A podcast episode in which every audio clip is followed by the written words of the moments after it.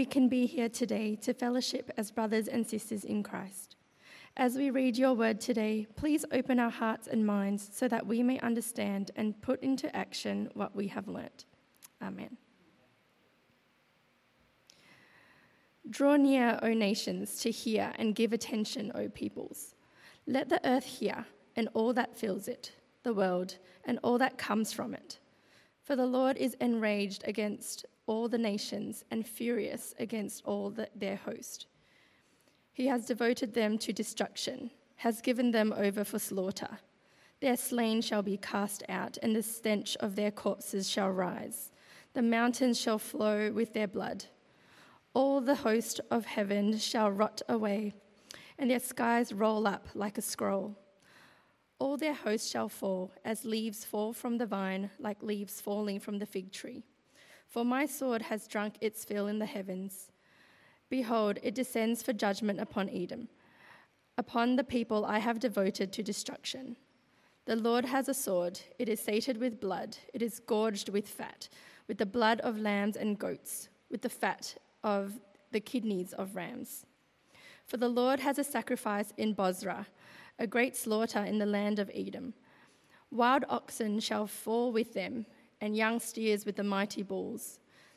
Their land shall drink its fill of blood, and their soil shall be gorged with fat. For the Lord has a day of vengeance, a year of recompense for the cause of Zion's, Zion, and the streams of Edom shall shall be turned into pitch, and her soil into sulfur. Her land shall become, shall become burning pitch. Night and day it shall not be quenched. Its smoke shall go up forever. From generation to generation it shall lie waste. None shall pass through it forever and ever. Chapter 35 The wilderness and the dry land shall be glad the desert shall rejoice and blossom like the crocus. It shall blossom abundantly and rejoice with joy and singing. The Lord of Lebanon shall be given to it, the majesty of Carmel and Sharon. They shall see the glory of the Lord, the majesty of our God. Strengthen the weak hands and make firm the feeble knees. Say to those who have an anxious heart, Be strong, fear not. Behold, your God will come with vengeance, with the recompense of God. He will come and save you. Then the eyes of the blind shall be opened, and the ears of the deaf unstopped. Then shall the lame man leap like a deer, and the tongue of the mute sing for joy. For waters break forth in the wilderness, and streams in the desert. The burning shall the burning sand shall become a pool, and the thirsty ground springs of water. In the haunt of jackals where they lie down, the grass shall become reeds and rushes. And a highway shall be there, and it shall be called the way of holiness. The unclean shall not pass over it. It shall belong to those who walk on the way, even if they are fools. They shall not go astray. No lion shall be there, nor shall any ravenous beast come up on it. They shall not be found there, but the redeemed shall walk there and the ransomed of the Lord shall, shall return and come to Zion with singing. Everlasting joy shall be upon their heads. They shall obtain gladness and joy, and sorrow and sighing shall flee away. This is the word of the Lord.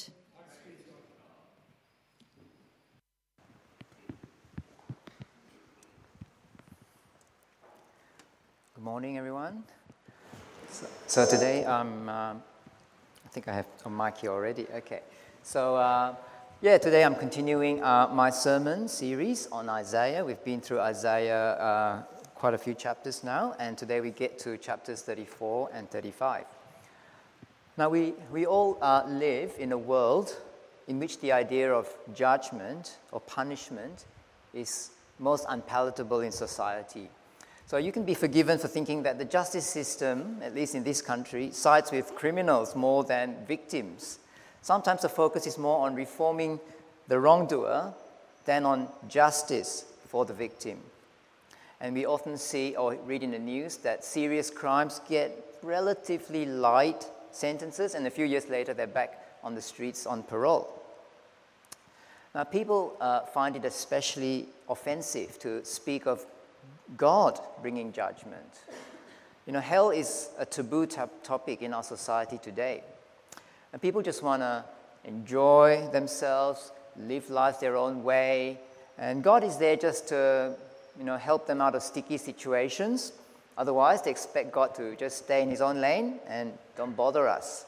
But then they also think that when they die, somehow they should go up to heaven, whatever heaven is in their minds. Because, you know, they're generally okay people. They're not murderers. They just try to be nice and polite. And, you know, hell is for really, really bad people, but definitely not for me and ordinary people like me they would think. Now, Isaiah in today's passage is not shy to talk about God's judgment, and it's very, very different in the Bible when we read about judgment as opposed to what we think judgment is like in society today. Uh, do I have a um, control thing? Sorry. Yeah, thank you. So, yeah, um, Isaiah trumpets um, judgment with the most forceful, the most vivid language imaginable, and we just read it. So in verse 1, uh, Isaiah says, Draw near, O nations, to hear, and give attention, O peoples. Let the earth hear, and all that fills it, the world and all that comes from it. In verse 2, Isaiah speaks of the Lord being enraged. God is furious with all the nations. Now, when we see rage and fury in people around us, like you know when you're driving and you see road rage, most of the time it's ugly, it's selfish, and it's wrong. But when we see God having rage and fury, it is completely righteous. It is right for God to be angry. In fact, he would be unrighteous if he wasn't angry. Why? Because God's holiness demands that sin cannot go unpunished, it cannot be ignored. There would be no justice if God were to turn a blind eye to sin. Now, if a murderer got away scot free, that would be wrong. That is injustice. And so God is justly angry with sinners and must punish sin. The trouble is that all of us are sinners. Every person in the world is a sinner. So God is enraged against all the nations, every single person. It says here, He has devoted them for destruction. Now, that is uh, an English translation of a Hebrew word called cherem. Now, this word in the Old Testament referred to things which were devoted or set aside exclusively for God by utterly destroying them. So, whether they were people or animals or possessions, for example, uh, in the conquest of Canaan, the people of Canaan were subject to cherem, which, in other words, God commanded that they be utterly destroyed. And here Isaiah is saying that the people of the world are subject to this uh, sentence. They are all to be devoted to utter destruction and slaughtered. Verse 3 Their slain shall be cast out. So here the picture is of, you know, piles of dead bodies strewn as far as the eye can see.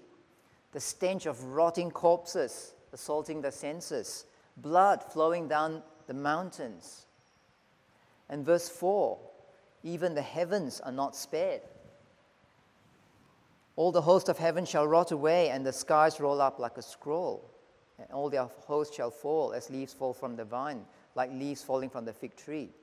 Now, what seems to us so fixed and permanent, that is the vast expanse of the heavenly bodies, the sun, the moon, the stars, they will roll up like a scroll and fall like a leaf from a tree. Now, whether this is literal or figurative language, I don't know.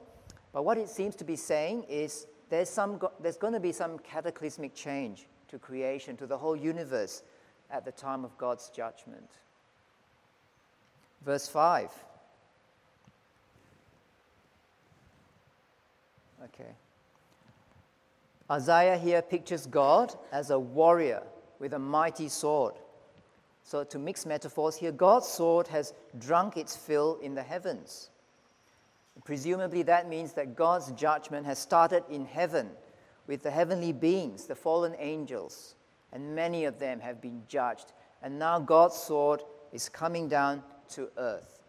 And He comes down to the nation of Edom and its capital, Bozrah. Now, why pick on Edom? Here, Edom is used as an archetype of the enemy of God and his people. So now, when we looked previously at chapter 25, we found the same thing was done with the nation of Moab. That was also used as a representation of everybody opposed to God. Edom and Moab were both neighboring nations to the east, uh, to the east of uh, the Jordan. Okay, so both nations were actually related to Israel. So here's Moab and here's Edom. The Moab was actually a son of Lot, that's Abraham's nephew, and Edom was descended from Esau, Jacob's brother. But both nations opposed Israel and sided with Israel's enemies during wartime. That caused many Israelites to be massacred. What will God do to Edom? What will God do to all who oppose him and his people? Verse 5. So I keep pointing it the wrong way. Okay, so verse 5 uh, says that they are devoted to destruction. And again, graphic imagery God's sword, verse 6, will be sated with their blood and fat. There will be a great sacrifice, a massacre. And verse 7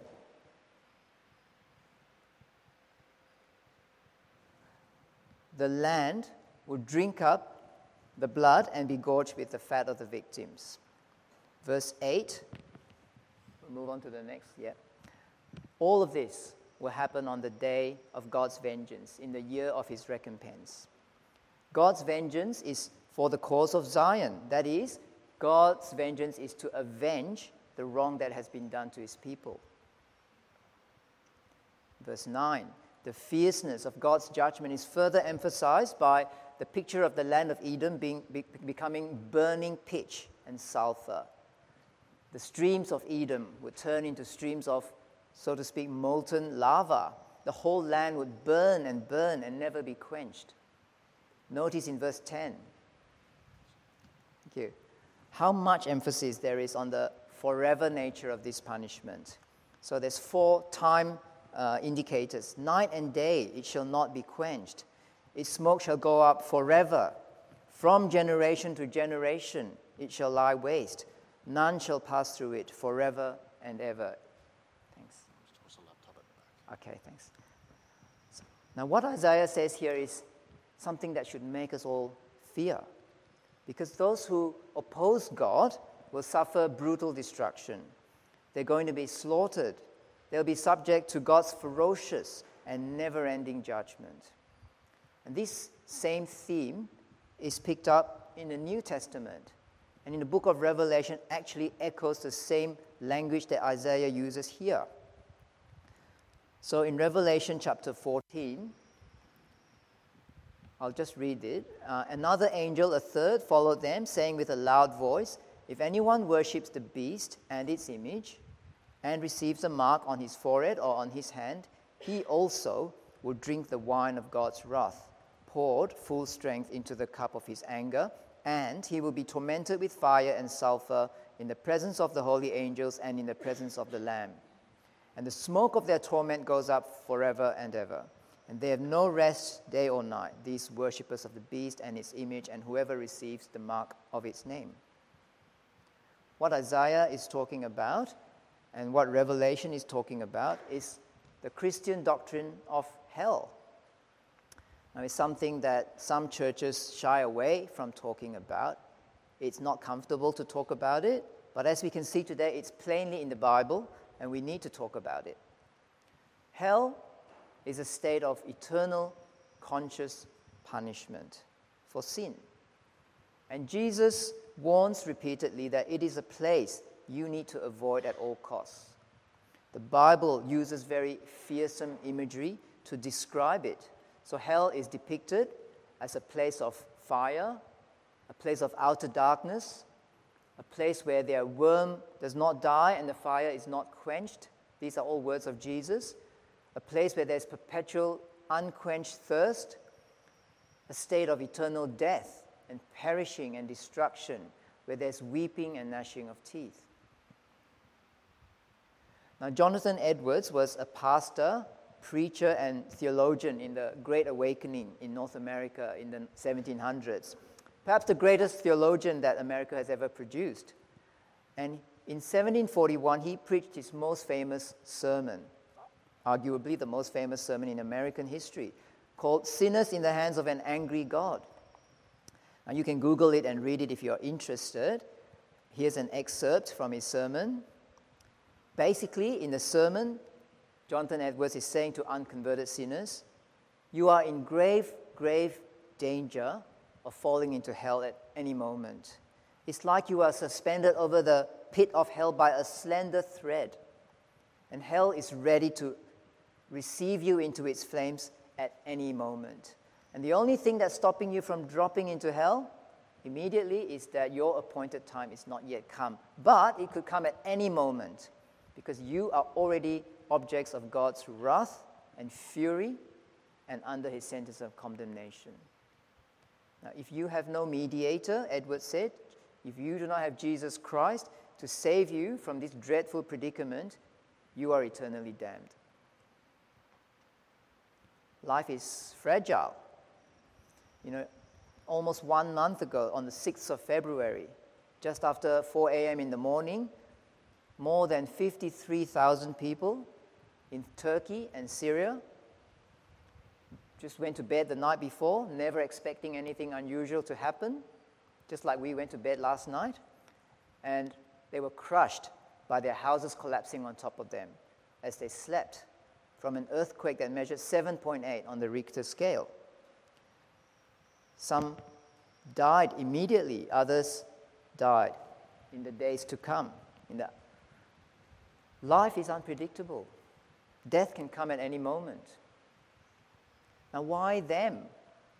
Why did all these masses of innocent men and women and children die such violent deaths? Well, Jesus had something to say about such events. In Luke, Jesus, um, some people came and asked Jesus, okay, in verse 1, there were some present at that very time who told him about the Galileans whose blood Pilate had mingled with their sacrifices. And he answered them, Do you think that these Galileans were worse sinners than all the other Galileans because they suffered in this way? No, I tell you, but unless you repent, you will all likewise perish. Or those 18 in, on whom the tower in Siloam fell and killed them, do you think they were worse offenders than all the others who lived in Jerusalem? No, I tell you, but unless you repent, you will all likewise perish. Now, what should we make of the deaths of the innocent? Throughout history, people have suffered and been killed, both by moral and natural evil. So, moral evil is per- perpetrated by intentional evil actions done by people, such as Pilate killing Galileans and mix- mixing their blood with their sacrifices. And natural evil is some adverse condition in the world not controlled by human choices. For example, natural disasters like earthquakes, accidents, illness, disabilities, physical hardship. For example, the tower that collapsed on the people in Siloam in Jerusalem. So in Luke 13, Jesus addresses both these types of evil, but he doesn't actually focus on the fact that these people who were killed were innocent and did not deserve to die that particular death. Instead, Jesus focuses on the fact that all people are guilty as sinners before an angry God. All people are not innocent, but are deserving of death. All people are appointed to die once and then face God's judgment. It doesn't matter how you die or when you die. It may sound callous, but Jesus says the cold hard truth is everyone who dies deserves to die because they have sinned against the holy God. And the 53,000 people in Turkey and Syria did not deserve to die more than we deserve to die. But we all and they all deserve death, whether it's a violent death from being crushed to death in Turkey from being bombed to death in Ukraine or a natural death from a heart attack or cancer. Jesus says the deaths of others should serve as a loudspeaker warning to us all. Repent, or we will likewise perish. It will happen eventually. If you are here today and you do not have personal trust in the Lord Jesus, know that all of us, including you, have sinned and stand under God's condemnation. You are at any moment liable for hellfire. If you do not believe Jesus is the Savior and you've not accepted Him as Lord over your life, I urge you to turn away from your sin, repent, and put your faith in Jesus today. He's the only way that you can be saved from everlasting judgment. If you want to hear more about it, come and speak to me or anyone here today. Now, thank God that Isaiah's message did not end here with God's judgment. The second half of his message continues into chapter 35 Everlasting joy for God's redeemed. Verse 1 The wilderness and the dry land shall be glad, the desert shall rejoice and blossom like the crocus, it shall blossom abundantly and rejoice with joy and singing. In chapter 34, God's judgment results in Edom a cultivated and fruitful land being turned into a burning wasteland, a wilderness. In chapter 35, God's mercy uh, has a plan for restoration. So in verse 1, it says that the wilderness, the dry desert, will rejoice. It will blossom, it will bloom abundantly. It will be covered with glory and transformed into something like the beautiful forests of Lebanon famous for its cedar trees, and like Mount Carmel with the rich green plain of Sharon lying at its foot. Now, this transformation reminds me of Lake Eildon. You know, 15 years ago, there were terrible droughts, and uh, the picture on the left here was taken in 2007, uh, 15 years ago. But now, on the right, it's completely full and it's unrecognizable from what it was 15 years ago, Lake Eildon. And that is exactly the picture that Isaiah uses in verse 6 and verse 7. For waters break forth in the wilderness and streams in the desert. The burning sand shall become a pool, the thirsty ground springs of water. In the haunt of jackals where they lie down, the grass shall become reeds and rushes.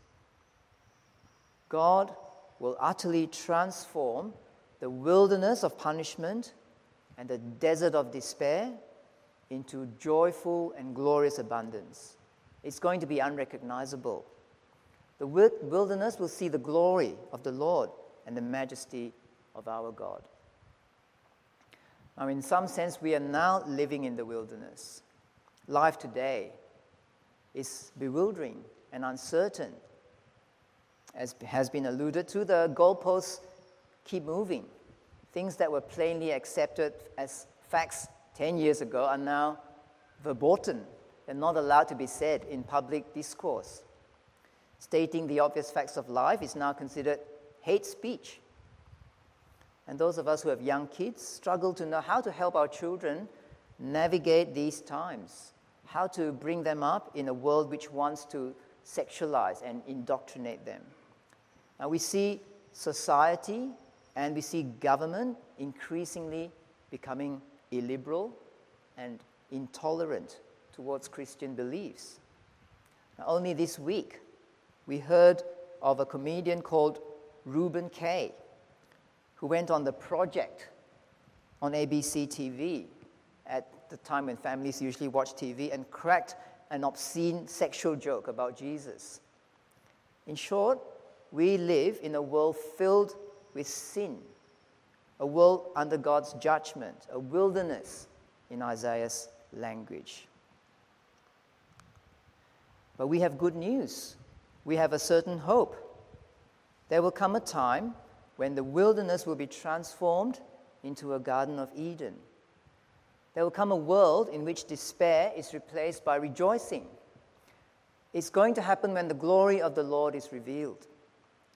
So, what then should be our response?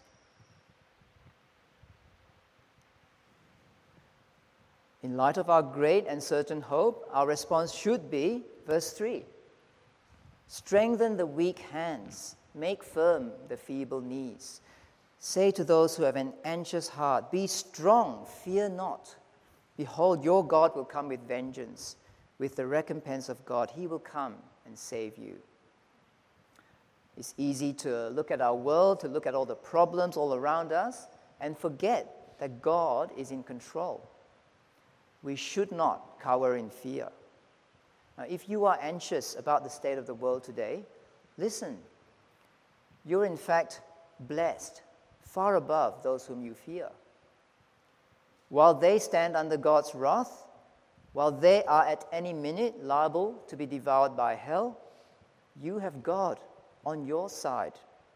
He's coming with vengeance against all who oppose and ignore him. He's coming to avenge you and save you.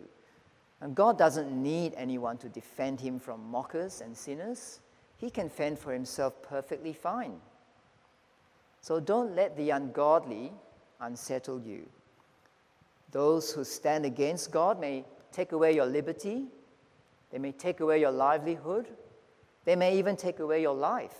But do not let them take away your joy, your confidence, your rest in God. So, when will this take place? When will the glory of the Lord come to transform the wilderness into a lush garden? Verse 5. Then the eyes of the blind shall be opened, and the ears of the deaf unstopped. Then shall the lame man leap like a deer, and the tongue of the mute sing for joy. So we are told that when God comes to save, the blind shall see, the deaf shall hear, the lame shall leap, and the mute shall sing. Well, that is exactly what happened when Jesus came. In Matthew's Gospel, chapter 11, when John heard in prison about the deeds of the Christ, he sent word by his disciples and said to him, Are you the one who is to come, or shall we look for another? And Jesus answered them, Go and tell John what you hear and see. The blind receive their sight, and the lame walk. Lepers are cleansed, and the deaf hear, and the dead are raised up, and the poor have good news preached to them. And blessed is the one who is not offended by me. John the Baptist was, this is fast forward you know, 600 years from Isaiah's time, John the Baptist was beginning to doubt whether Jesus was truly God's Messiah. His idea of a Messiah was God's vengeance. The Messiah would swiftly bring God's judgment on sinners. But he was hearing that Jesus was doing nothing of the kind. Jesus was going around healing people, preaching good news of salvation. So, could Jesus really be the Messiah? Well, Jesus had to remind John of Isaiah 35, which promises both vengeance and salvation. When God comes, He's going to come to save and heal and restore, as well as to bring vengeance. Now, we now know that God's coming is in two stages. The first coming of Christ, 2,000 years ago, was to bring salvation and reconciliation with God. But the second coming of Christ in the future is to bring God's vengeance and judgment. So Jesus is basically telling John, My deeds speak for themselves. Isaiah 35 is being fulfilled right before your eyes. I am indeed the Messiah. And these works of Jesus are a foretaste of God's complete restoration of creation to come. But there will be no more sickness and no more death.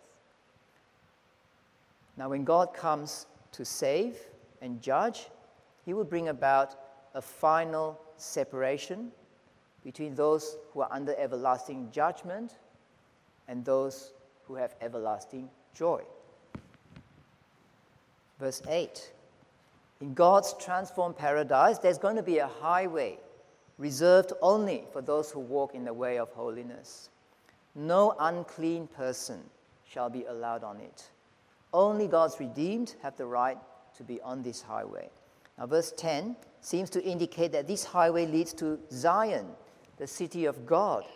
So the highway is an image or a picture of the way to heaven, the way of salvation. And even the simplest of God's people, those who are comparatively fools, will not go astray on it. God will lead them unerringly to Zion. Verse 9 No lion shall be there, nor shall any ravenous beast come up on it. They shall not be found there, but the redeemed shall walk on it, shall walk there. So there will be no more danger. There's no more cause for anxiety in that heavenly land. It's a place of perfect safety. And God's protection will be upon all of his redeemed. Verse 10 And the ransomed of the Lord shall return and come to Zion with singing. Everlasting joy shall be upon their heads. They shall obtain gladness and joy, and sorrow and sighing shall flee away. Now, I love these words. They express such a beautiful picture of what God has in store for us. God's people are called the ransomed of the Lord. And that's because He took a ransom. It took the blood of Jesus, the death of Jesus, to pay the penalty for our sin and to rescue us from sin's bondage and power over us. Jesus died so that we could be saved from the fierce wrath of God, spoken of in chapter 34, and turn us from God's enemies into God's children. And we will return to where we truly belong Zion, the heavenly city, with everlasting joy upon our heads, with singing and gladness and joy. There's going to be no more sorrow, no more sighing, no more anxiety. All that will flee away, never to darken our lives again. So today's passage has a very simple message. That is, there are only two ways. There are only two ways that God deals with us vengeance or salvation. And there are only two trajectories in this life the highway to hell or the highway to Zion. And there are only two destinies everlasting judgment or everlasting joy.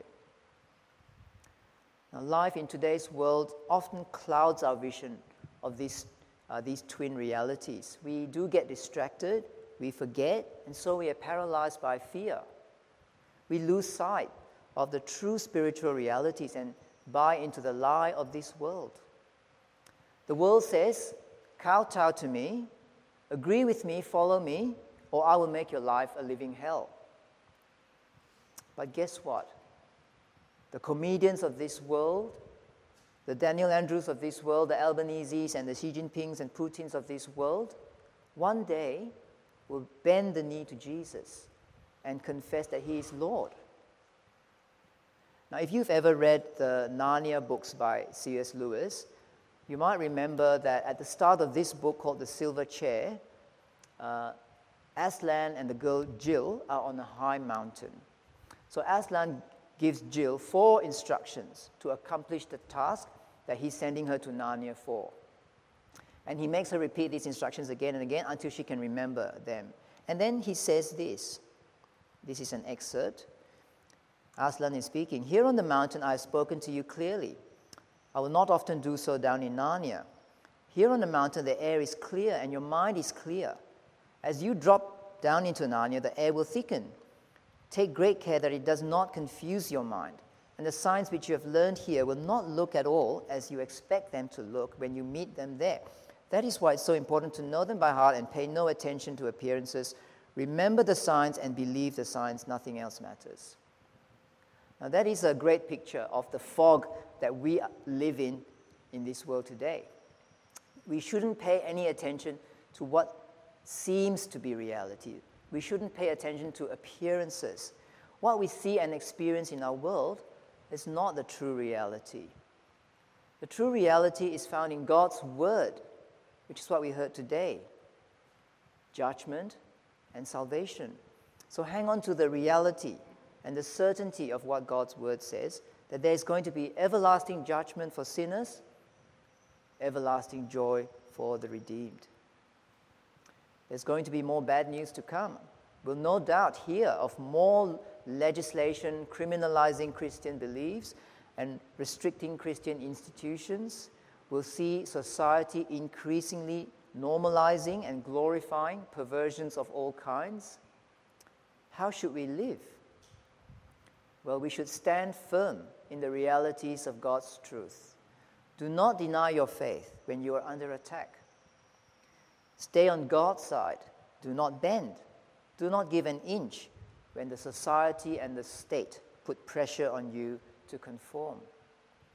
Do not be anxious or dismayed, but rest in God's sovereign control.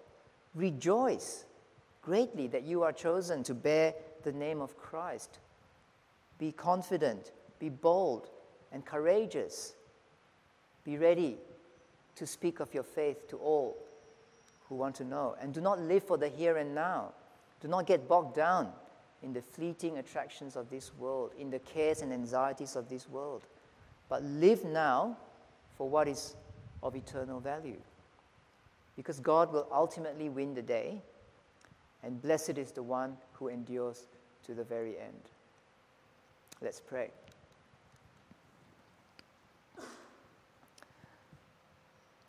Our Heavenly Father, we know that the kings of the earth rage and plot and take counsel together against you and against your anointed.